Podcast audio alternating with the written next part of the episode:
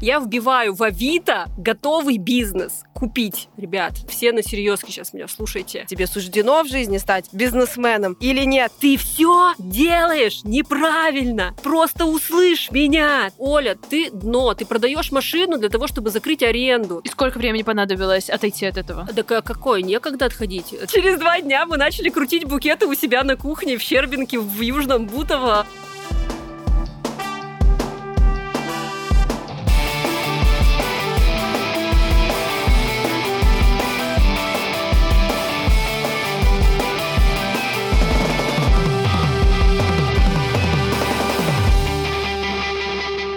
Всем привет! Это подкаст «Совет директоров». Каждую неделю мы говорим своим сотрудникам, что у нас очень важное совещание, и встречаемся здесь в переговорке, чтобы обсуждать сплетни, делиться историями, рефлексировать, ныть, смеяться и все такое. Меня зовут Наташа, со мной Саша и Таня, и сегодня в нашей переговорке впервые еще один гость. Очень, очень важная персона. Всем привет, меня зовут Оля, и этот выпуск я проведу с ребятами на этом прекрасном проекте «Совет директоров». Ура! Ура! А, ну, прежде чем мы начнем вообще рассказывать, давайте напомним для тех, кто вообще впервые включил наш подкаст, кто мы такие и что мы здесь вообще делаем. Всем привет, меня зовут Таня Пантелеева, и я соосновательница агентства Doing Great. Мы занимаемся коммуникациями для разных проектов, для культуры, брендов, и часто запускаем свои приколы и разные штуки. Привет-привет, меня зовут Наташа Олина, я идентифицирую себя как хозяйка ларька. Я предприниматель с десятилетним стажем, и сейчас я развиваю свою школу малого бизнеса для того, чтобы помогать начинающим и не очень предпринимателям. Ну а меня зовут Саша Младинов, я сооснователь подкаст-студии «Богема». Мы делаем подкасты для крупных брендов, бизнесов и экспертов. И с радостью хочу сказать, что этот подкаст делаем тоже мы. Ну а теперь, конечно же, мы расскажем про то, кто у нас сегодня в гостях. Оля, представляйся. Всем привет, меня зовут Оля Килина, я коуч-психолог, и в прошлом серийный предприниматель. Бывают ли предприниматели в прошлом? Наверное, нет. Это навсегда и на века в моем сердечке. Также я ведущая подкаста «Хакни мозг», которое мы делаем с студией Богема, про которую сейчас упомянул Саша. И очень рада быть здесь, поговорить о прошлом, о настоящем и, может быть, даже немножко о будущем, насколько возможно это сейчас спрогнозировать. Попробуем. Попробуем. А дальше мы хотим, наверное, еще раз вернуться к нашим любимым форматам про то, какие вообще истории смешные или не очень бывают у нас в бизнесе. И в этом случае как раз мы хотим послушать больше истории от Оли, потому что она сказала, что у нее много смешных историй. А мы передохнем, да? Мы немножечко... У меня много смешных историй, потому что у меня много факапов и Это наш любимый формат. Это тема вообще, это тема, на которой выезжает наш подкаст. Поэтому мы и позвали Олю, потому что нам очень интересно будет порасспрашивать не только на тему разных факапов и вот этих всех историй, которые мы обожаем, но и узнать какой-то взгляд профессиональный изнутри, с другой стороны, про вот это вот неведомое предпринимательское мышление, про которое все говорят, про какие-то качества человека, которые определяют вот эту предрасположенность. Тебе суждено в жизни стать бизнесменом или нет? Или ты так и должен с утра до вечера ходить в офис, пока не выйдешь на пенсию. А вторая тема глобальная нашего подкаста, помимо того, чтобы рассказывать о своих провалах, это пытаться в каждом выпуске найти ответ на вопрос, как же все-таки справляться с этой жизнью, чтобы успевать и успеха достигать, и получать удовольствие, и веселиться, и работать и отдыхать, и вот это вот все вместе. И вообще, зачем мы в это все ввязались, в этот весь э, бизнес? И это все за один маленький подкастик, мы хотим узнать. Конечно. Давайте попробуем. 27 часов еще впереди. Надеюсь, вы летите в самолете в Нью-Йорк. Надеюсь, вы едете в Москва и Владивосток. Поезд. Помнится, что когда-то мы делали выпуск про то, как вообще какие были предпосылки в детстве у нас к тому, что мы стали предпринимателями. Оль, у тебя вообще были в детстве какие-то предпосылки? Да, у меня, мне кажется, была предпосылка такая в виде родителей, такая мощная такая предпосылочка, скажем так.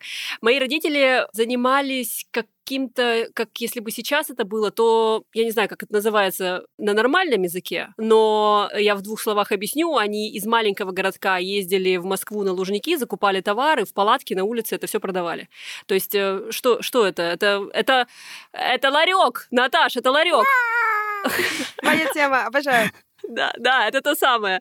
Да, и я всегда на это смотрела и говорила такие высокопарные слова по типу «я никогда в этом участвовать не буду». Я получу прекрасное образование. Они звали? Нет, они не звали, просто я всегда думала, что это как будто бы я выше всего этого, я вырасту и никогда не буду, как я выражалась, вот сейчас вот просто буквально таскать на себе эти сумари, потому что я получу прекрасное образование Клетчатые. и буду работать, да, и буду работать в корпорации, да, в какой-нибудь, и, и там ходить на огромных шпилинах по 20 этажу Москва-Сити, который тогда ну, не существовало. Но это было то, что мы видели в фильмах про Нью-Йорк, про какой-то успешный успех, и мне казалось, что я вот та самая стервозина в юбке-карандаше с огромными папками бумаг, которая дает нагоняй вообще всем вокруг. И где мы сейчас? Через что мы прошли и все остальное, конечно, меня потом уже этим понатыкали носом в это все, типа, ты же говорила, что никогда, ты же говорила, что никогда, что же меняется в твоей жизни? Но какие-то предпосылочки были. Принцесса передумала. Тут выходит Джастин Бибер и такой never say never. Да, да, да.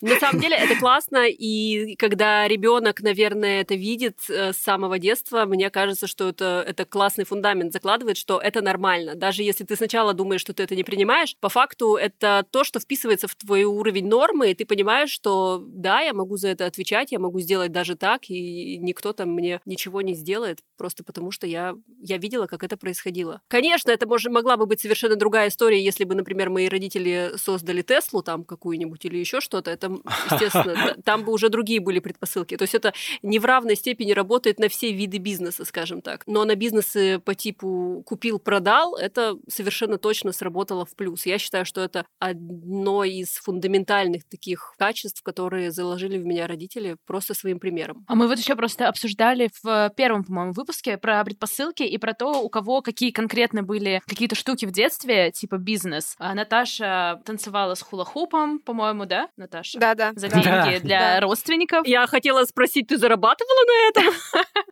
Ну так, не очень. Я продавала соседям на даче ягоды, складывала их в спичечные коробки. Почему-то думала, что у них нет своих ягод. И раздавала им, разносила, чтобы они, типа, у меня их купили. Покупали? Нет.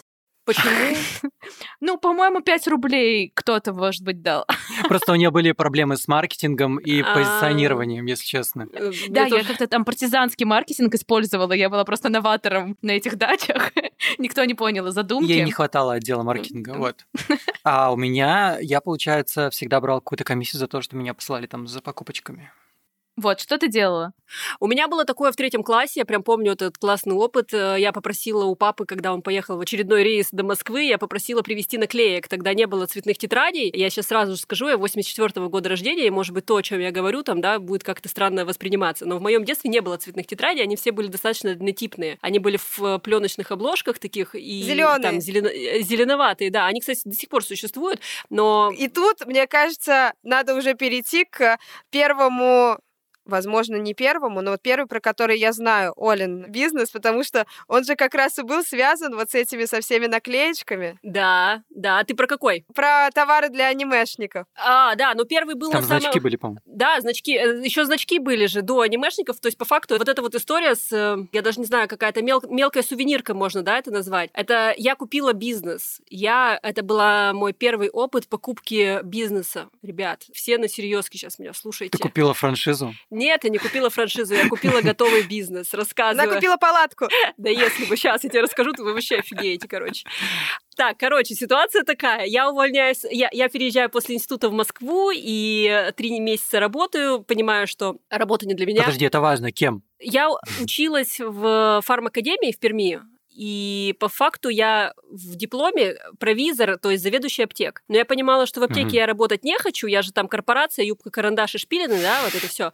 Я хочу работать в фармацевтической компании. И я устроилась в фармацевтическую компанию менеджером по продажам. И ну, по... продажи. Да, продажник, да. И оказалось, что это нужно ездить в поля, это значит ездить в какие-то аптеки и там что-то им предлагать. Э, у меня планы, и если... Опять я... кроссовки, да? А, то есть ты прям представитель компании, короче, которая ездит по точкам. Э, представитель дистрибьюторской компании. У нас, допустим, угу, 5, угу. 5 фармпрепаратов, которые мы должны в этом месяце продать всем нашим аптекам. У меня там одно направление, и я поехала на электричках по этим аптекам предлагать вот эту вот всю историю. Три месяца я поработала, поняла, что это вообще настолько не для меня, схватила все болячки мира. Закрывала план. Да, но какой ценой? То есть, если ты не закрываешь план, ты очень мало получаешь. А я уже все как только выпустилась из института, для меня было каким-то внутренним... Свобода хочется больше. Да, нет, внутренним табу брать деньги у родителей. Там не то, чтобы mm-hmm. мне хотелось свободы и большего, мне хотелось выжить. И, э, соответственно, если я не закрывала план, э, денег не было по факту. То есть там зарплата была чуть ли не в три раза меньше, чем если бы я закрыла план. Соответственно, планы приходилось закрывать, и ты там, я не знаю, в снег, в дождь, в этих электричках едешь куда-то там в Мытищи, Королёв, вот это вот мое направление было.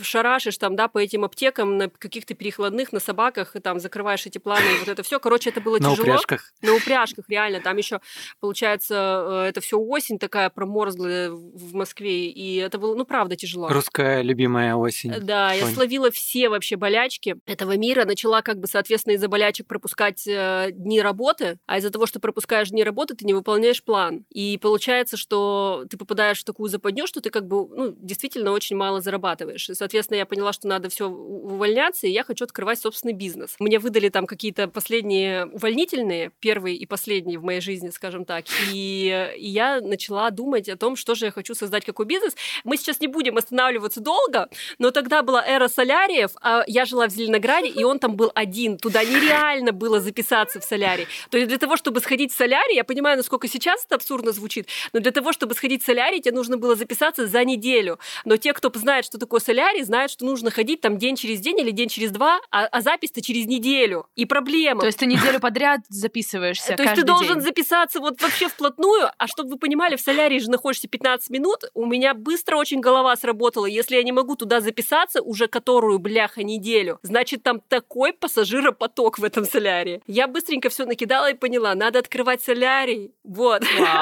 Дело не кончилось где ты, где ты нашла вот эту машину? А на самом деле приезжаешь на выставки бьюти-индустрии, там эти все солярии, я в лампах начала разбираться, короче, прикол. Я не открыла солярий, это, история без хэппи-энда, это история без хэппи-энда, я не открыла солярий, но мои увольнительные 45 тысяч рублей, которые у меня оставалось, на эти деньги жила, жила, жила, жила, и как бы до чего мы докатились, до того, что деньги закончились, ну, они прямо кончались вообще стремительно в Москве. Это знаешь, как в Москве? Вы проснулись, с вас полторы тысячи.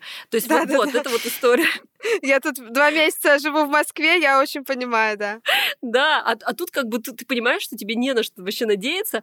Я не знаю, почему, с каких вообще мысленных процессов меня вдруг это шарохнуло, но я такая, если я не могу сделать солярий, а там были какие-то свои перипетии, там, и я сейчас не буду уже вдаваться, иначе еще на пол выпуска будем разговаривать, я вбиваю в Авито готовый бизнес купить и просто начинаю смотреть, какие бывают бизнесы. Я понимаю, что мне нужен бизнес, я не хочу в найм обратно, потому что у меня это связано с болячками и со всем остальным, как бы мозг-то связал быстренько.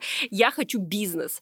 И я начинаю вбивать, типа, для того, чтобы просто посмотреть, какие существуют готовые бизнесы и что можно, куда можно еще перенаправить свою энергию. Короче, и там выпадает готовый бизнес 5500. И показан, короче, аппарат для закатных значков. Вот если вы вобьете аппарат для закатных значков в Google, вы поймете, что это такое это похоже, как на рынках выжимают гранатовый сок. Это вот такая вот а, штука, которую нажимаешь, поняли, с такой рычаг. Они типа ламинируются. Они ламинируются. Ты кладешь одну металлическую деталь, э, потом другую металлическую деталь, картинку, которую ты сам распечатал в принтере, и пленочку ламинации, и это все как бы, поэтому и называется закатных. Это все как бы пленкой подкатывается, и получается значок. А чтобы вы понимали, почему именно я подумала, что в этом вообще будущее мое, потому что это был 2007 год. Ребят, 2007 2007 год, если это вы вспомните. Это огонь. Аниме-год. Это не аниме-год еще, подожди, это рано. Нет, это, это было Эмма. Это Эмма. Аматори. Джейн Так ты вообще, блин, просто сорвала кучу. Мне было 17. Да, да, да. И помните вот эти вот сумки, которые обвешаны все значками? У меня все было. Маленькими такими. Да, маленькие, 25 да. миллиметров.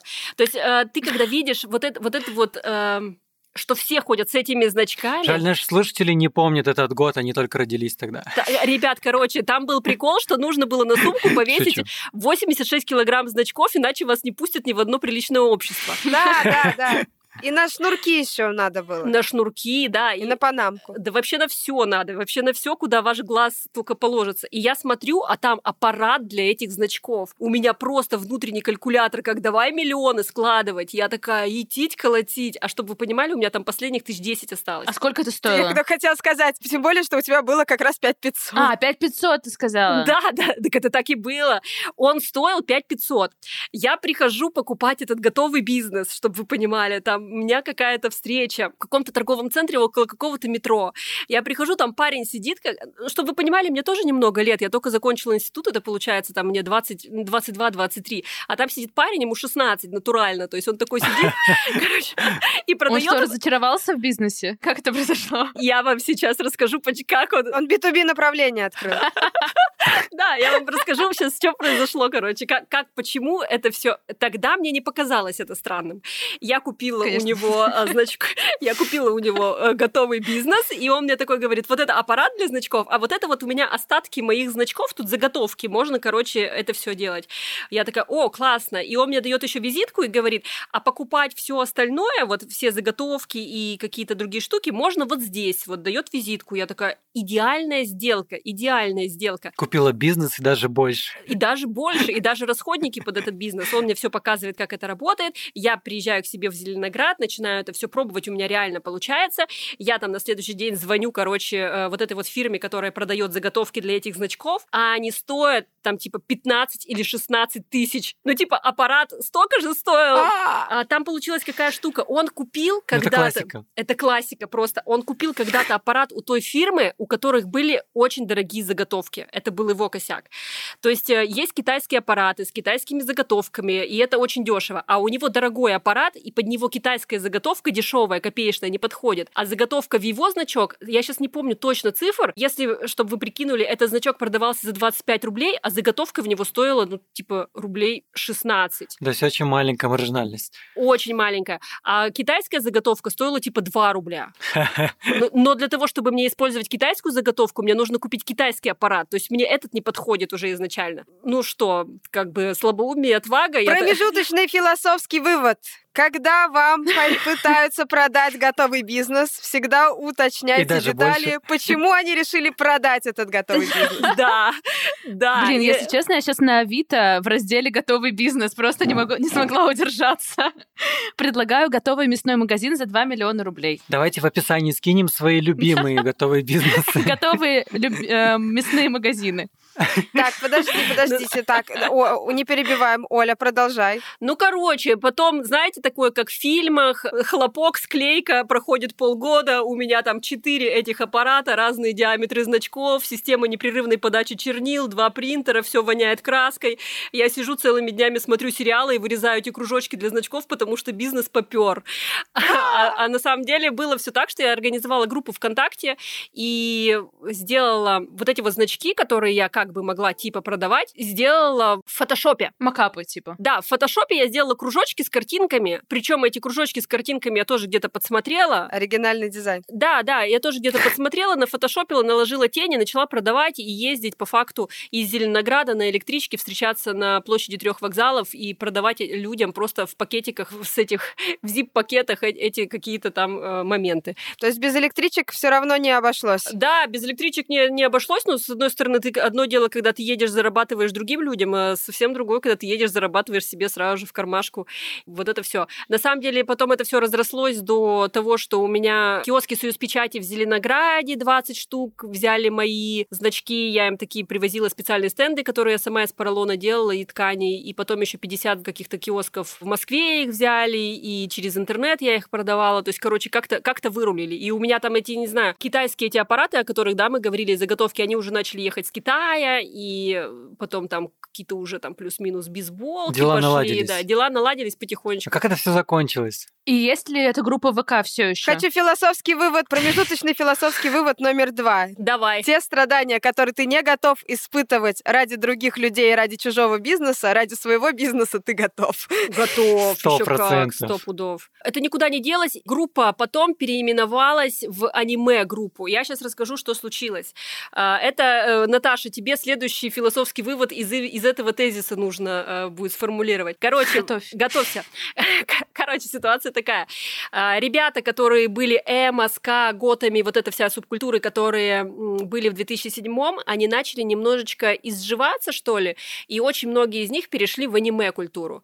И они начали у меня просить по типу того, что «а у вас есть значки с Наруто, а у вас есть значки с Тетрадкой Смерти, а у вас есть значки с Наной, а у вас есть Просто значки...» вижу, как моя жена в том году писала. Типа. Да, да, да. А у вас есть значки по Миядзаки? И я такая... А кто это? Наруто?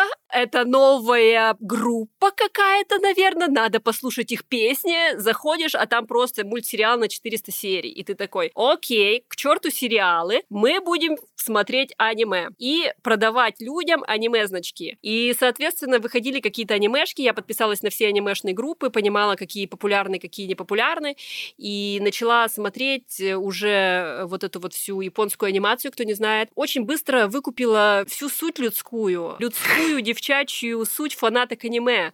Если ты в аниме-сериале на 400 серий видишь какого-то симпатичного злого гения, злодея там или еще кого-то, ты должен просто найти в Яндекс картинках максимально большое количество его изображений, наклепать из этого значки. И распечатать. И распечатать это все, зафотошопить, как будто бы это уже существует. И, соответственно, продавать это все. Девчонки любят злодеев, и это нормально. И вот, и так это все переросло уже в аниме-бизнес. Я поняла, что нужно срочно переименовывать группу, срочно как-то двигаться за настроениями толпы. Она, получается, просто адаптировала свой бизнес. Ребята, вот да. переводим на би- бизнес. Философский да. вывод номер три. Давай. Если тренд, на котором ты э, поехал, заканчивается, это значит, что просто наступил... Нет, просто значит, что наступил новый тренд, и нужно его быстро найти. Да. Нет такого, что да. ты что-то придумал, хайпанул, и вдруг хайп спадает. Если хайп спадает, просто ищи срочно новый тренд. А в какой момент стало понятно, что аниме все? Или тебе просто надоело? Нет, мне не надоело. Аниме до сих пор не все. Аниме что. не все. Вот-вот я и говорю, я специально оговорочку сделала. Извините. Аниме, аниме в моем сердечке прожило, наверное, лет пять. Э, это были точки на ВДНХ. Их было три в сумме, и одна была в центральном павильоне, прямо за музеем Поле чудес, одна была напротив 70-го э, павильона, около культового магазина тогда Камелот, сейчас того ничего не существует на ВДНХ. Там, на самом деле, за эти лет пять, представляете, какой вообще пласт всего мог произойти, и это были, ну, действительно классные магазины. Там получилась такая штука, что как будто бы это все никогда не получается из ниоткуда. У меня был э, хороший друг, он был моим же поставщиком аниме, но он находился в Питере, у него были большие точки, и он на всю Россию перепродавал товары, в том числе мне, и мы с ним подружились там тоже на своей какой-то основе. И он однажды мне сказал, что, Оль, ты же видишь, продажи падают, я открываю цветочный магазин. Давай со мной. Ну, типа, он в Питере, а я в Москве. То есть я не могла с ним, и как бы это не так работало у нас. Я такая, давай посмотрим. Он закрывает одну из своих аниме-точек, открывает там цветочный магазин, и у него прям прет. Короче, пошел бум на цветочные базы. Вот именно где цветы прямо в большом количестве. Не просто купить цветы у метро, а прийти на цветочную базу и взять какие-то вот я не знаю, вот эти вот, я не знаю, хапку роз, например, вот брать количеством, вот такой вот тренд пошел в цветах. И он как-то вот, его Янис зовут, он как-то это все дело чухнул и начал вот это вот по факту и продавать там 100 роз, 25 тюльпанов, не в смысле композиции из роз и тюльпан, ну, из роз там еще какой-то зелени там или еще что-то, а именно вот такими вот охапками. Просто сказал об этом нам, и мы уже там, получается, замужем, я уже тогда была, мы с мужем тоже открыли, купили, опять же, я такая, готовый цвет цветочный магазин. Опять на Авито? Нет, это было не через Авито, это было... У меня тогда подруга занималась какой-то такой историей, мне кажется, ее сейчас не существует, типа бизнес-брокер это как-то раньше называлось. Что это? Типа продажа и покупка готовых бизнесов. Я сейчас даже не могу представить, как это работало бы в современном мире. Работает, работает. Ну, много таких действительно. Есть, брокер. да, такое до сих пор? Да. Угу. Я сама, знаете, иногда подрабатываю. Нет-нет, да и да, да? И как-то... Для души, да? Для души, И как-то так э, получилось, что она говорит, а вот у меня как раз есть цветочный магазин, там уже... А в цветочном магазине самое важное что? Холодильник. Он дорогой, он как бы собирается либо об стены, то есть как бы стены, стены, стены, ты его собираешь, да, или там ставишь. И там вот был, соответственно, там такой магазин, и он был, кстати, без холодильника, просто как цветочная точка, которая так и не открылась, и мы его выкупили, это была ошибка, как раз вот то, о чем я говорила, когда... Вы выкупили прямо помещение? Это не было помещением, ну, это было это, был, угу. это а. было съемное помещение, где нам договор аренды, получается, перезаключили, и э, как-то вот это все. Но тут вывод философский, Наташ, надо будет сформулировать. А, была, была проблема, то, что мы вообще, мы не знали, куда идем, мы не знали, что нам нужно, мы не испугались огромной суммы за аренду почему-то, а надо было бы, и мы не просчитали проходимость точки, мы вообще ничего не просчитали. Она такая, вот есть такая штука, мы такие, зашибись, как бы. Не, просто судя по прошлым комментариям, типа, ты же видишь, продажи падают. Значит, какая-то аналитика есть. Оказалось, ее нет. Не было вообще. Это другая аналитика. Это разные аналитики. Во-первых, это разные аналитики. Во-вторых, тут такая история еще была, когда а, власть скружила мне голову. когда успех скружил голову. Когда ты перестаешь считать. А, полет орла, понятно все. Да. То есть... О, Оля, тут просто мой одна из моих любимых твоих лекций ага. про циклы мотивации. Не циклы да. мотивации, а вот это вот как бы, как она, синусоида, когда да. ты чувствуешь себя максимально уверенным, энергичным на этапе, когда ты когда обладаешь ты минимальным знаешь. количеством знаний. Да когда ты не знаешь. И, короче, и это повторяется из раза в раз. За три секунды пересказываю Олину лекцию. Значит, ты на вершине э, успеха и мотивации и вдохновения, когда ты начинаешь какой-то новый проект и ни хрена о нем не знаешь. У тебя есть свои представления и много сил. Ты еще не устал. И ты тогда супер уверенный такой, я молодец. Ты начинаешь работать, чем больше ты делаешь, чем больше ты узнаешь о том деле, в которое ты ввязался, тем быстрее ты доходишь до дна своей мотивации. Такой, я, я, я, я все, все. Причем, да, причем причем, чем больше ты узнаешь, тем ты больше понимаешь, что больше сложностей, и рано или поздно ты оказываешься в долине отчаяния, потому что у тебя навыков и опыта по нолям, и знаний, как из этого всего выпутываться, а знаний то, что это сложно, просто овер много, и, и ты просто такой реально в долине отчаяния. Продолжай, прости, пожалуйста. Это, короче, теория мотивации. Дальше ты просто, так угу. как ты уже в гуще событий и в долине отчаяния, и тебе все равно нужно что-то делать для того, чтобы выживать, ты каким-то образом выживаешь, и ты получаешь уже достаточно достаточно информации, получаешь какой-то опыт позитивный, который подкрепляет твою уверенность. И вот ты постепенно-постепенно опять поднимаешься наверх мотивации, но на самом верху этой мотивации ты оказываешься в момент, когда ты э, собираешься открыть новое направление, внедрить новый продукт, запустить новый проект, что-то поменять перед новым этапом развития, потому что ты опять об этом новом этапе развития ни хрена не знаешь. И ты, у тебя опять куча энергии, куча мотивации и минимум знаний. И вот так вот это все, все повторяется. Меня очень тогда этот видос вдохновил. Я думаю, что его надо в наш телеграм-канал обязательно добавить, потому что он достаточно короткий, и я как раз находилась где-то в долине отчаяния в этот момент. И Оля так хорошо там объяснила, что в любом случае ты опять поднимешься наверх. Плохая новость, что ты все равно потом окажешься в долине отчаяния, но ничем и тогда не заканчивается.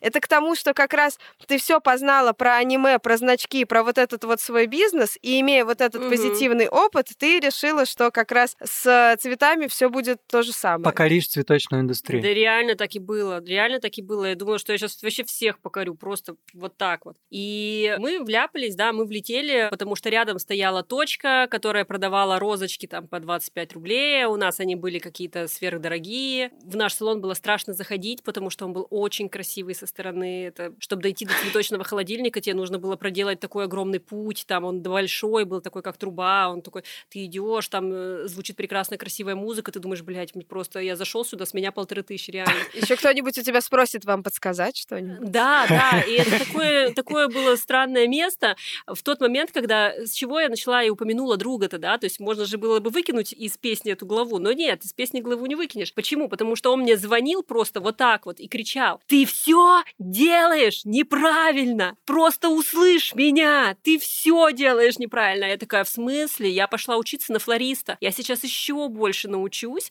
у меня будут еще похитрее букеты, и я привью людям вкус. Какие веники, алло, это так не работает. И он просто кричал в трубку, я клянусь, что типа просто убегай оттуда, возьми точку около метро, минимальную, где возможно, а это было Куркино, То есть, кто вот живет в Москве, тут, может быть, не знает, это такой район достаточно дорогой, рядом с Химками, там нет метро. То есть, там можно доехать только на машине. Там невозможно продавать какой-то массовый продукт. И, э, соответственно, может быть, это можно было бы как-то реализовать, вот эту вот идею, но она должна быть в центре, где людям уже привычны вот такой формат магазинов. Ну, как-то это все по-другому должно быть. Я на это была не настроена, я пыталась совмещать несовместимое. В итоге, короче, это грустная история уже, это грустная история о том, как я попробовала... Короче, там же такая штука еще была. Не было вообще никаких социальных сетей толком. Был контакт. И была таргетированная реклама ВКонтакте. Это грустная история, потому что это дурацкая моя какая-то черта, когда я вроде бы понимаю, что это должно работать, но я все равно этого не делаю. Мы с ним обсуждаем эту историю, он говорит, попробуй таргетированную рекламу. Вы будете доставлять просто как служба доставки тогда. Я пробую таргетированную рекламу, она срабатывает. И как бы очень логично, если таргетированная реклама срабатывает, и даже не в ноль, а в плюс, это значит, нужно увеличить деньги, которые ты вкладываешь в таргетированную таргетированную рекламу для того, чтобы зарабатывать больше. Это же все логично. А я такая, ну, увеличивать деньги мы, конечно же, не будем, потому что у нас мощностей не хватает, у нас нету курьеров, у нас нет того, мы находимся на окраине Москвы, нам очень далеко, сложно и дорого доставлять эти букеты. И то есть постоянно вот как будто бы какие-то, вот я сейчас понимаю, что были очевидные моменты, которые мог просто прийти человек с улицы и понатыкать мне пальцем, сказать, вот здесь ошибка, вот здесь ошибка и вот здесь ошибка. И такой человек был и показывал эти ошибки, но ты, ты не хочешь в это верить до последнего последнего. Вот эта дохлая лошадь, с нее нужно очень вовремя соскакивать всегда. Ты, ты настолько сложно воспринимаешь это как личную неудачу, ты воспринимаешь это как будто бы ты плохой. Не твоя идея, не, не твоя какая-то затея плохая, не такой жизненный период, где ты тупанул. Вот сейчас я понимаю, что без этого опыта я не была бы собой, например. Я понимаю, что этот опыт был нужен. Но тогда мне казалось, что я дно, я никчемность, я думаю о том, чтобы создать крутой бизнес, но я не могу продать букет цветов, я не могу заработать себе ни на что, кроме картошки, фаршированной картошкой, соусами с картошки. Ну, то есть, Оля, ты дно, ты продаешь машину для того, чтобы закрыть аренду. То есть, это был настолько отвратительный опыт в моей жизни, что как будто бы ты не хочешь его до последнего признавать. Ты каждый раз оплачиваешь эту аренду на последнее и думаешь, что вот в следующем месяце я точно смогу выбраться, я точно смогу сделать все по-другому, но ты не делаешь ничего по-другому. В этом колоссальная ошибка. Ты не делаешь ничего по-другому, ты делаешь вид, что ты что-то делаешь по-другому. Типа, например, я прочел же целую книгу за этот месяц, как сделать по-другому, но действий ноль. И это очень важно понимать, и очень важно брать на себя ответственность, что ошибки существуют, ты можешь ошибаться, ты можешь ошибаться всей семьей. То есть, да, вот у нас тогда был с мужем этот бизнес, и это была сложная такая история, когда мы вдвоем там толком не спали, на цветочные базы, курьерствовали, стояли по очереди там как-то, да, продавали что-то, пытались что-то сделать. Но это сложные периоды, когда, которые нужно просто проскочить, пережить и понять, что у тебя впереди еще, блин, вся жизнь, ты можешь этих бизнесов еще открывать просто херовую гору. Очень важно, чтобы тебя этот период не сломил, не сломал, не перемолол и просто пойти дальше. Это классный опыт. Это классный опыт, без которого, ну, реально, я была бы не собой, и мне кажется, каждый из вас проходил через такое. А какая точка была, вот что все прям все. Ну вот продажа машины, чтобы закрыть аренду. И стало понятно, что уже дальше. Ну конечно, то есть все, денег было. не остается, то есть э, бизнес сам себя не то чтобы не окупает, он высасывает слишком много денег и ну все, ну как бы все. И сколько времени понадобилось отойти от этого? Да какое? Некогда отходить. Это, это, это сейчас... Э, это сейчас, может быть, в каком-то иллюзорном мире у людей есть время, чтобы отходить от этого. Ну, через два дня мы начали крутить букеты.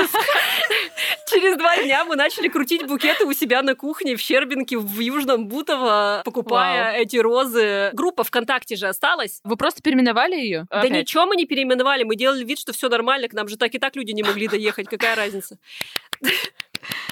Я просто подумала, что это группа... Нет, нет, это уже не анимешная. Типа да, анимешники, нет, цветочные. Нет. Короче, Эти анимешная, люди просто... Анимешная история закончилась так. Выглядит так, как будто она перешла в цветочную, но она закончилась продажей бизнеса, я его продала своим конкурентам. На Авито? На аниме-рынке... Нет, нет, на, на, в аниме-рынке тогда все знали друг друга, и все общались. Я просто взяла телефон и сказала, Дим, э, это был мой конкурент с соседнего шоссе, по факту. Дим, тебе не, нужно, не, не нужен бизнес за стоимость товара. Он говорит, ну давай пересчитаем. Подожди, подожди. Ну что? А антимонопольная служба куда смотрит? Ну, здрасте.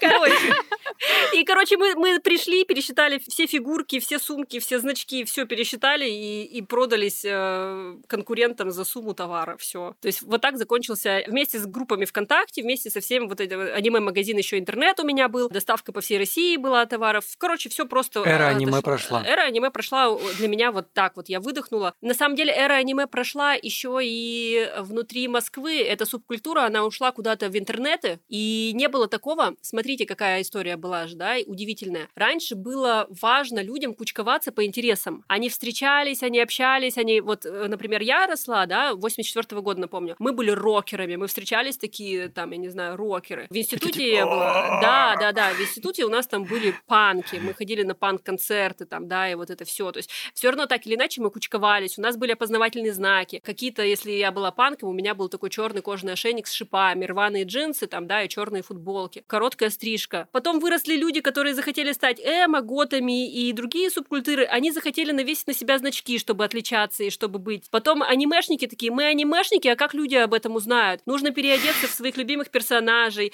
носить сумки с аниме-персонажами, пить чай из кружек с аниме-персонажами. А потом началась эра соцсетей, и люди начали заявлять о себе в онлайне, и они из офлайна потихонечку mm. начали уходить, и им стала не нужна по факту субкультура. Я не знаю, сейчас они, естественно, существуют, но это Понимаешь, это, это целый пласт эпо эпохи. Какая глубокая мысль. Да. Просто воруешь хлеб у Наташи.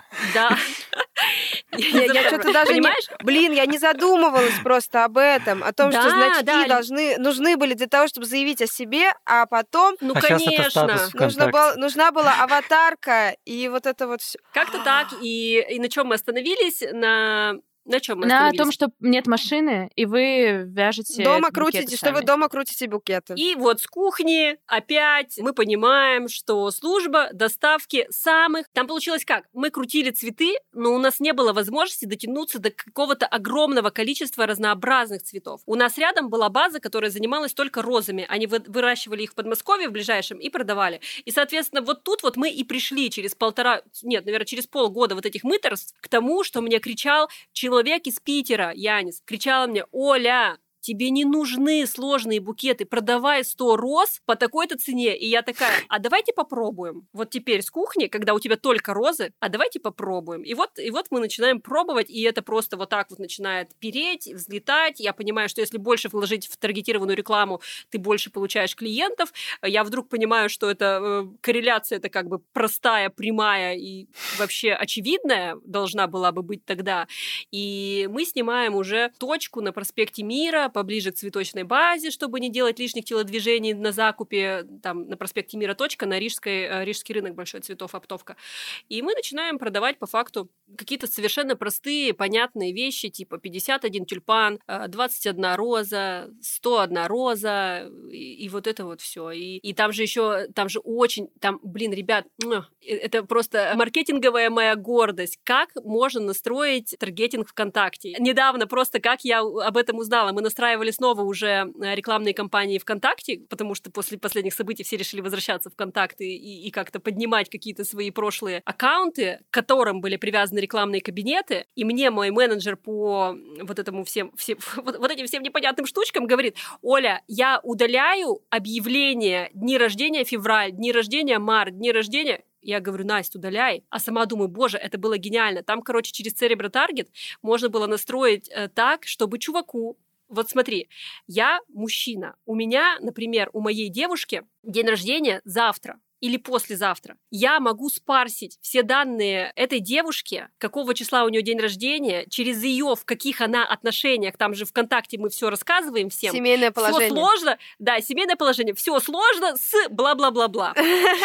И вот это вот, кому, с кем все сложно, или с кем замужем, или с кем встречаюсь, да, там не помню эту формулировку, э, встречаюсь вот с этим мужчиной, то есть мы брали ее день рождения, знали, что он через два дня, находили через э, следующую шагом, находили находили, с кем она находится в семейных отношениях, и показывали ему в уголочке такую фразу. У твоей, день, у твоей девушки день рождения завтра, подари ей 101 розу. У твоей девушки день рождения послезавтра, подарок еще не... Да, а подарок еще не готов, 101 роза, 3 500, она всегда об этом мечтала. И на, на, на этом мы начинали просто продавать парням вот эти вот букеты. И они были благодарны, потому что мы находимся рядом с метро, к нам можно прийти забрать эти цветы, или мы можем доставить ей прямо в постель эти розы. И, и тем самым как бы вот-вот-вот вот это вот все и пошло. Все очень просто. Не надо было учиться на флориста, не надо было уметь делать икебаны из трех прекрасных засушенных цветов, не надо было делать сложные воздушные букеты для того, чтобы заработать денег. Это, может быть, надо все делать и учиться, если у тебя другая цель. Но когда ты ешь э, условную картошку, у тебя цель закрыть свои базовые потребности и заработать денег. То есть тут очень важно различать, где твоя реализация, а где ты закрываешь базовые потребности при помощи бизнеса.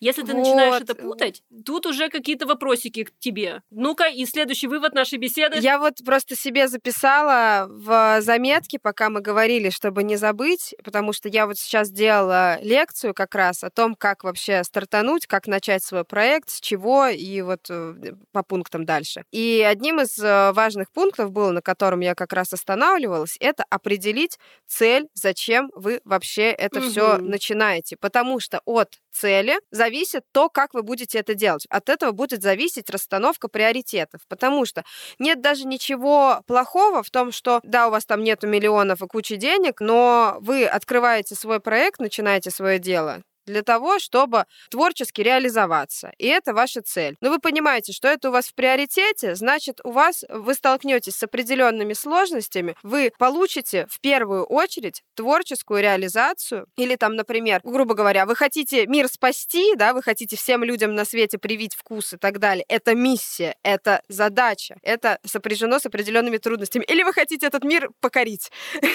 и расшириться, и быстро вообще все точки у всех метро как бы занять. И это разные на самом деле задачи. Нельзя все одновременно. То есть можно в итоге прийти к какому-то состоянию, где вы и творчески реализовываете, денежку зарабатываете, всех спасаете, всех покоряете и так далее, но как бы начинать какой-то ближайшей цели все равно приходится. И вот как раз когда не очень это понятно, тогда ты как бы внутренне ты как бы хочешь заработать денег, но при этом ты еще хочешь и вот делать вот так вот красиво, и при этом ты еще, мне кажется, многие сталкиваются с тем, что очень сложно понять, что какие-то простые решения, они более выигрышные, и кажется, что надо сложно, потому что, ну, нас учили так, ну, мы в школе 10 лет учились, мы там 5 лет в институте учились, надо было, чтобы до тебя до чего-то допустили, до какого-нибудь экзамена, 50 тысяч лабораторных работ сдать, иначе нельзя, а потом ты во взрослую жизнь вступаешь, и там ты сразу на экзамене вообще каждый день, и ты такой, конечно, я не подготовился, конечно, мне нужно там пойти еще вот это вот все делать. Тут, короче, про вот эту цель просто, видишь, я запрыгала, когда ты стала это говорить, потому что я сидела и пыталась, думаю, надо не забыть, надо, надо не забыть, потому что это, потому что это очень важно. То есть, например, у меня цель моего бизнеса была спасти мир, значит, сделать всех счастливыми и творчески реализоваться. Ну вот. Ну так вот я как бы реализовывала эту цель, и она успешно у меня получалась, но как бы денег я не зарабатывала, пока я себе новую цель не поставила, что деньги можно зарабатывать. То есть у меня, что бы я ни делала, был ноль. Там типа первый там сколько год или там полтора, полтора года работы, что бы ни делала, был ноль, зато все такие были счастливые. Ну, если у тебя не было цели прямо заработать, то, скорее всего, ты тоже при этом была счастлива. И да, да, да, да. Очень все было весело. Просто когда переоценила, думаю, так, что-то как-то хочется перестать в коммуналке жить. Думаю, так а надо, наверное, тогда посмотреть с другой стороны на вот это вот все. А еще хотела еще рассказать про, про мозги, про то, что, конечно, предпринимательское мышление, вот это все очень хорошо. Но пока что все истории Оли, которые она рассказывает, это о том, как человек быстро соображает, хватает возможностей и придумывает. И адаптируется. Да, и адаптируется. Это вообще просто... Ну, на самом деле, сейчас же уже все, все трубят о том, что самый главный навык — это умение быстро адаптироваться к среде. И я бы не сказала, что он у меня развит в каком-то бытовом плане, но тут как-то получше. не знаю, с чем связано. То есть, э, ну, реально, вот эта адаптация, она важна, тем более в нашем мире, где вообще все нестабильно и непонятно, что будет завтра. Чем лучше ты адаптируешься, тем лучше ты живешь. Но другой вопрос, что если у тебя этого навыка нет, а я говорю слово навык, значит, его можно как-то, мне кажется, все-таки наработать. То есть, да, некоторые люди рождены с этим, или, может быть, даже не рождены, я бы сказала, а как-то воспитаны в такой парадигме, где семья, например, или общество, с которым ты постоянно взаимодействовал, заставляло тебя все время адаптироваться. То есть ты все время был, знаете, вот такое психологическое айкидо. То есть тебе приходилось там тут увернуться, тут увернуться, там увернуться, там э, себе там, я не знаю, чтобы было что поесть, там, чтобы было что поесть. И такая школа жизни формирует каких-то людей, которые умеют это делать. Знаете что? Хотелось вот, вот этот ностальгический выпуск закончить подведением итогов все таки по поводу вопроса, с которого мы начали. Оля, вот ты как э, специалист во всем, как мы поняли. В косяках? Вот как считаешь, что вообще это за такое предпринимательское мышление, как его в себе открыть, как проверить, есть ли оно в тебе, как его развить, вообще существует это или нет, или все просто об этом говорят, да, о том, что вот, вот этот человек предприниматель, вот у него там через 10 лет открылась какая-то, значит, чакра, и он начал поступать правильно. Или, ну вот, как, как ты к этому вообще относишься, как человек, который изучает психологию, людей, мозг, э, в общем, все наши когнитивные искажения, искажения и так далее. И плюс большой опыт в бизнесе. Мне кажется, что тут история такая больше э, навязанная обществом, что существует некое предпринимательское мышление, и якобы я им не обладаю. Человек может да, сидеть какой-то, говорить, я им просто не обладаю, поэтому мне можно ничего не делать. Но по факту мне кажется, что это иллюзия, и это миф, который очень хорошо продается, очень хорошо, что вот есть предпринимательское мышление, а есть обычное мышление, и вот все, можно, можно оставаться в жопе, да. Но нет, на самом деле, мне очень понравилась мысль, мысль из одного интервью, по-моему, или интервью, по-моему, про Кремниевую долину, она была про то, что в Google возьмут быстрее работать чувака, не у которого один классный успешный кейс, один классный успешный проект, который он реализовал, а быстрее возьмут работать чувака, у которого было тысячу провалов, потому что он уже понимает, как падает и встает, как падает и встает. Он эту механику за собой проследил. И вот это вот понимание, что для того, чтобы научиться падать и вставать, ты можешь хоть учитаться книг, журналов и слушаться подкастов и всего остального, но пока ты не начнешь падать и не начнешь вставать, ты не научишься вставать после каждого падения. И сейчас я, может быть, слишком высокопарно звучу, но мне кажется, что тут очень важно понимать, что все предпринимательское мышление, я не знаю, может быть, где-то существуют предприниматели, у которых получилось все с первого раза. То есть, типа, ты с ним общаешься, он такой, ну, просто я в 17 лет там делал стартап, это был проект Единорог, и нас выкупил там, я не знаю, какая-то... Это наш Саша. Саша. Через 10 лет. Да, и, ну, здрасте, подожди, за 10 лет сейчас еще, знаешь, скажет, я тут такой подкаст, короче, однажды организовал. Уё, там такие трое сидело. Вот. Ну, то есть, а, мне кажется, что вот как бы это банально не звучало, но э, предпринимательское мышление — это такое мышление, где ты знаете, вот, вот сколько бы ни случалось, ты все равно вот как долбанная неваляшка. Вот встал, упал, встал, упал, встал, упал. И это очень важно, потому что оно может быть сейчас предпринимательское мышление, а потом в 40 лет ты поймешь, что ты устал вставать. Ты устал постоянно вставать. И вот эту вот историю ты можешь сам на себе прекратить или там, я не знаю, может быть, какие-то обстоятельства, которые тебя вынудили это прекратить. Тут история больше про выбор, про то, что я выбираю сейчас двигаться так. И хочу выбирать это дальше. И, и буду ошибаться. Нужно понимать, что ошибки — это не конец конец-конец. О чем вы будете внукам рассказывать, если у вас не будет ошибок? О чем вы расскажете на подкасте, когда вас пригласят в очередной раз, если у вас не будет ошибок? Это же вы будете сидеть молчать? Саш. Саш. Вот он сидит. Недавно у нас случилась ошибка, но, честно, не по моей вине. Давай. Не-не-не-не-не, правда. Ошибка реально по вине Саши, не меня. Так что она вам потом об этом расскажет в выпуске с напарниками. Хорошо. Короче, ребят, пробуйте, падайте, ошибайтесь, не бойтесь, э, ничего критически страшного с вами, скорее всего, не произойдет. Я надеюсь, очень то сейчас наговорю, да, а люди пойдут как ошибаться. То есть э, с позитивом на любой опыт, который приходит к нам в жизни, и понимание, что это было для чего-то нужно. Хотя бы ради того, чтобы в подкасте потом классным гостем быть, и чтобы все веселились. И просто уметь как будто бы существовать в такой непонятной неопределенности, которая у нас сейчас э, находится и в каком-то таком кризисном да, периоде. Это тоже очень важно. Не, не вставать, не замирать, а потихонечку, потихонечку, насколько это возможно. Не через колено ломая себя, но насколько это возможно двигаться в ту сторону, которую вы задумали. И, и не прыгать выше головы еще. Господи, и миллиард еще советов. И если вам кто-то звонит и пятый раз орет на вас трубку, что вы что-то делаете не так, подумайте, может быть, вы реально что-то делаете не так. Ребят, я записала из всего, что мы обсуждали сейчас, пять, э, условно говоря, правил э, жизни предпринимателя, если предприниматель хочет побыстрее достичь успеха. Я сейчас давайте перечислю, а вы добавите, Давай. что, что вы еще, э, значит, что вам еще придет на ум, что я забыла. А давай так, это будет такая игра, ты сейчас перечислишь пять, а мы каждый добавим еще от себя по одному. И будет у нас, получается, сколько? Восемь. Восемь, нормальное число. Поехали. Вы поняли, уметь считать... Нет, а Наташа же тоже добавит девять. Начинай. Уметь читать, короче, не необходимо для предпринимателя. Не обязательно. Мы там как-то складываем, да. А, значит... Я это на себе прохавала, да. Есть бухгалтеры. Первое. Это быстро адаптироваться к изменениям. Если что-то идет на спад, значит, надо найти то, что идет на рост. И схватиться за аниме. В нужный момент. Да, найти свое аниме в нужный момент. Это первое. Второе — вставать после падений. То есть уметь быстро переключаться с состояния, когда у тебя неудача и ничего не получилось, в состояние, когда ты начинаешь делать что-то новое. Это то, что говорила сейчас Оля. Второе — это быть открытым к чужому опыту и к, к чужому опыту, да, не хочу говорить, что там к чужим советам, потому что все на свете вокруг дают нам советы, но быть открытым к тому, что говорят люди, которые, возможно, уже прошли ту часть пути, которую вы сейчас проходите, это очень полезно для избежания каких-то своих собственных ошибок. Четвертое — это понимать, какая у вас конкретно цель, какие у вас приоритеты и какой выбор вы конкретно делаете свой собственный, и к чему вы идете. Потому что если вы никуда не идете, то вы никуда и не придете. Такие вот у нас философские выводы, что вы, что вы думали.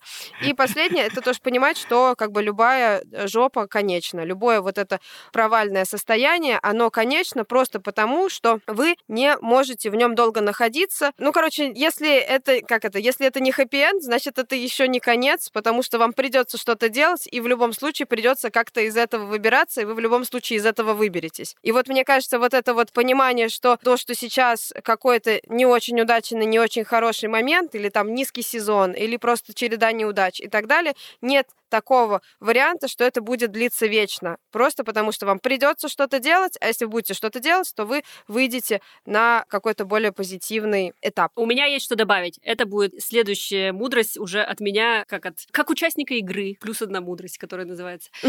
Никогда не надо сравнивать свое начало с чужой серединой. Никогда не равняйтесь на других, никогда не думайте, что у кого-то получилось лучше, или еще такая дурная есть мысль, типа, это уже кто-то делал до меня, поэтому мне туда нельзя нельзя. Ни в коем случае не надо сопоставлять себя с посторонними людьми. То есть вы можете брать их опыт, но вы не должны сопоставлять себя. Это неправильно, это угнетает, это не дает сил, это просто незачем, это вас не продвигает никак. Это, это то, во что вы можете так залипнуть, что не сдвинетесь вообще. И мне легко говорить, я развивалась э, в эру, когда не было социальных сетей, и я, может быть, не видела, что кто-то лучше меня. Я думала, что вау, у меня есть целый бизнес за 5500.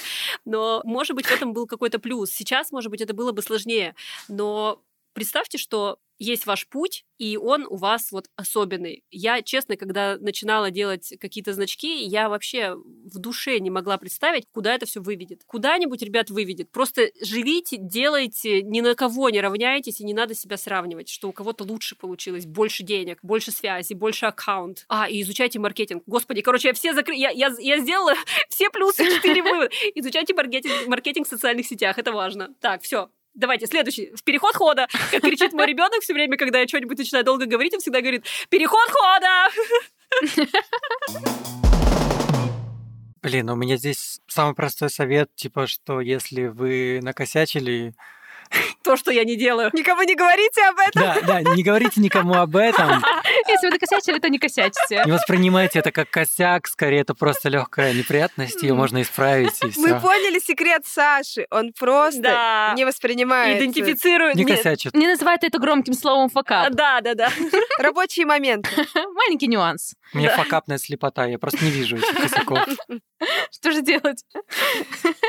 Я подумала, что самый классный возраст начать, это вот как раз мы все про что-то такое говорили, что все начинали тогда э, в тот момент, когда даже не могли представить, что есть что-то еще, и что есть какие-то конкуренты, типа, что вот как раз вот эта ошибка новичка, мне кажется, это, да, когда, типа, ты, у тебя все получается, возможно, потому что ты просто не знаешь, как может не получаться, и что, во что можно влипнуть, что с тобой может случиться, и все такое.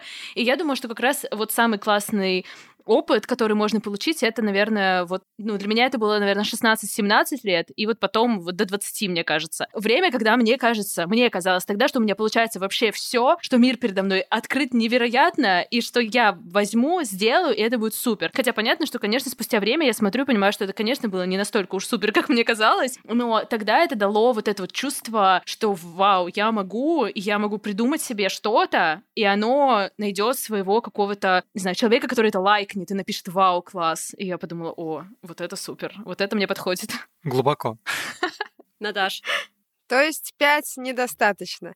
Ну, как бы слушая... Да ладно, все уже достаточно, ладно. Слушая все наши советы, конечно, можно здесь понять, что все очень сложно. То есть, как бы, будьте открыты к чужому опыту, но не сравнивайте себя с другими. Не бойтесь ошибаться, но не воспринимайте это прямо сильно так, как ошибки и так далее. Слушайте, а в какой момент мы стали подкастом, который раздает советы? Мы же совет директоров, который не дает советов. Ну так это а совет директоров. Совет от совета. Это знаете что? Это не советы, друзья. Это постулат. Мы сегодня многое поняли, и мы перечисляем, что мы сегодня поняли. Выводы, ну выводы. Всё. Я понял. Да, это наши выводы для себя. Это мы... типа импортозамещение вместо философских выводов. Сегодня как бы практичные выводы. Да. Оля, спасибо тебе большое вообще. Вам спасибо большое, что позвали. Так весело. Так Получился, вообще... на самом деле, реально очень интересный выпуск. Мне кажется, будем его переслушивать и снова улыбаться. Обычно я переслушиваю все наши выпуски, улыбаюсь, думаю, какие мы классные. Не косячим. Не косячим.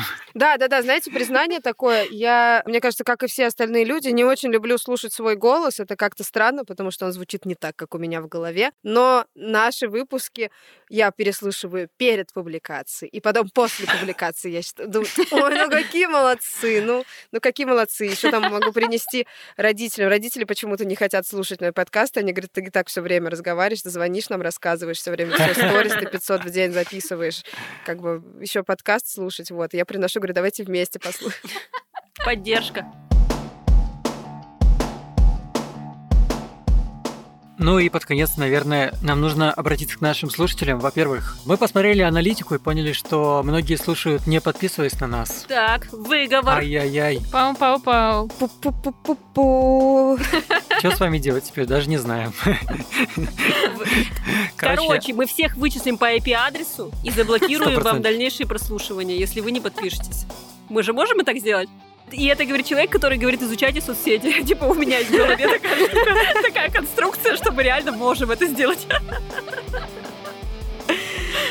Поэтому подписывайтесь обязательно на наш подкаст на Яндекс Музыке. Ставьте, пожалуйста, нам звездочки, сердечки, что там вообще ставится. Нам так приятно, мы прям каждую смотрим. Пишите когда комментарии. Отзыв... Знаете что? Знаете, вот давайте расскажем. Вот когда кто-то пишет отзыв нам где-то на какой-то из платформ или в личку кому-то из нас присылает. Подождите, Наташа идет к родителям и говорит, я вам сейчас буду зачитывать отзыв. Да. Отправляют по почте. Да с ними, короче, все понятно. Но мы с родителями, не знаю, послушали они или, или нет, надо будет проверить. Сейчас я позвоню после выпуска. Экзамен, экзамен. Но, значит, мы каждый отзыв, мы делаем скрин и отправляем в наш чат нашей команды а, большой, которая такое. работает над этим. И вот, и мы э, все вместе радуемся, ставим сердечки на этот скрин и обсуждаем, кто что сказал, у кого какие комментарии, кто в какой ситуации слушал наш подкаст. Поэтому пишите отзывы, подписывайтесь, ставьте нам сердечки мы э, работаем за сердечки. Работаем за сердечки. Новый слоган. Ну, сейчас мы еще должны сказать спасибо всем, кто еще также работает над этим эпизодом. Софья Грошева смотрит на нас сейчас в зуме. И Андрей Кулаков, наш звукорежиссер, он, наверное, сейчас это слышит тоже и монтирует. Уже. Поэтому спасибо вам. А если вы хотите продолжить слушать истории Оли Килиной, то включайте подкаст «Как не мозг». Уф! Там Сколько? 500 миллионов, 16, 16 выпусков точно есть. Ссылки будут, естественно, в описании. Да, ищите на всех платформах. Всех ждем. Все, всем пока-пока. Пока. Все, пока.